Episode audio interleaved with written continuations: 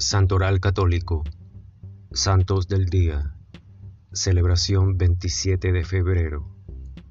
San Gabriel de la Dolorosa Clérigo Pasionista. San Gabriel en ese tiempo Francisco Poncetti nace el primero de marzo de 1838 en Asís en una familia rica. Un décimo de trece hijos. En su casa lo llaman Quequino y ya desde pequeño aprende a rezar como le enseñan sus padres, quienes le transmiten una fe fuerte. El papá Sante, funcionario del Estado Pontificio, después de varios encargos, es nombrado asesor en Espoleto y aquí se traslada con toda la familia. Poco tiempo después muere la mamá, que Quino tiene apenas cuatro años, y a cuidar de él son sobre todo su hermana María Luisa y la empleada. Estudia con los jesuitas, donde crece su devoción mariana ya transmitida por la educación religiosa recibida, y en el ambiente del colegio medita sobre la vida de Cristo y sobre el contraste entre los valores evangélicos y el mundo. De la vida mundana a la vida religiosa. Desde adolescente se hace notar como un joven exuberante e ingenioso, elegante y vivaz, tiene un óptimo rendimiento escolástico y frecuenta gustoso la buena sociedad de Spoleto. Se siente también atraído y fascinado por la vida religiosa, pero ama la diversión, frecuenta salones de baile y teatros, y lee novelas con avidez. Los diferentes lutos familiares lo marcan profundamente. En 1855 es suprimida por el cólera la hermana María Luisa, Francisco es afectado enormemente por su pérdida. Reflexiona sobre la inconsistencia de las alegrías humanas y piensa en la vida religiosa. Pero el padre trata de desanimarlo. Era el 22 de agosto de 1856, el último día de la octava de la Asunción, cuando por las calles de Espoleto se desarrolla la procesión con la imagen de la Virgen venerada en la catedral. Francisco está entre la gente en el momento en el cual el icono está ante él, percibe claramente que la Virgen le dirige algunas palabras.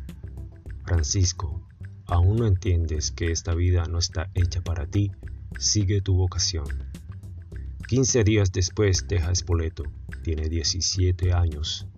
Se detiene en Loreto para orar y dialogar con María, y en Mora Valle pide entrar entre los pasionistas su indeleble memoria a los pies del gran Saso. Apenas novicio elige hacerse llamar Gabriel de la Dolorosa y así describe a sus familiares su nueva vida en la comunidad religiosa.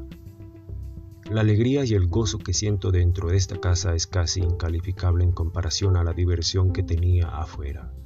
No cambiaría un cuarto de hora transcurrido aquí adentro en oración ante la Virgen con un año o con el tiempo que quieran lleno de los espectáculos y los pasatiempos de Spoleto. De verdad mi vida está llena de alegría. El 22 de septiembre de 1857 profesa sus votos y en junio de 1858 se transfiere a Pieve Torina para perfeccionar sus estudios de filosofía e iniciar aquellos de teología para el sacerdocio.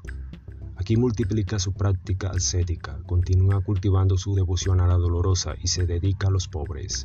El 10 de julio del año sucesivo es enviado al convento de la Inmaculada Concepción en Isola del Gran Saso para prepararse a la ordenación.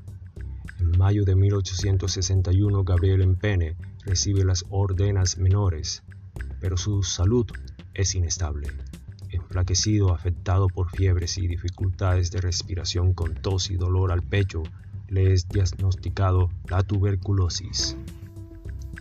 Muere el 27 de febrero de 1862 a la edad de 24 años, apretando hacia su corazón la imagen del crucificado con la dolorosa. San Gregorio de Narek. Para él, San Juan de la Cruz armenio, religión y poesía eran inseparables. Monje, literato, filósofo y místico, toda su obra es una conversación libre y directa con el Dios de la luz. El Papa Francisco lo proclamó doctor de la Iglesia en 2015. Gracias. Gloria a Dios.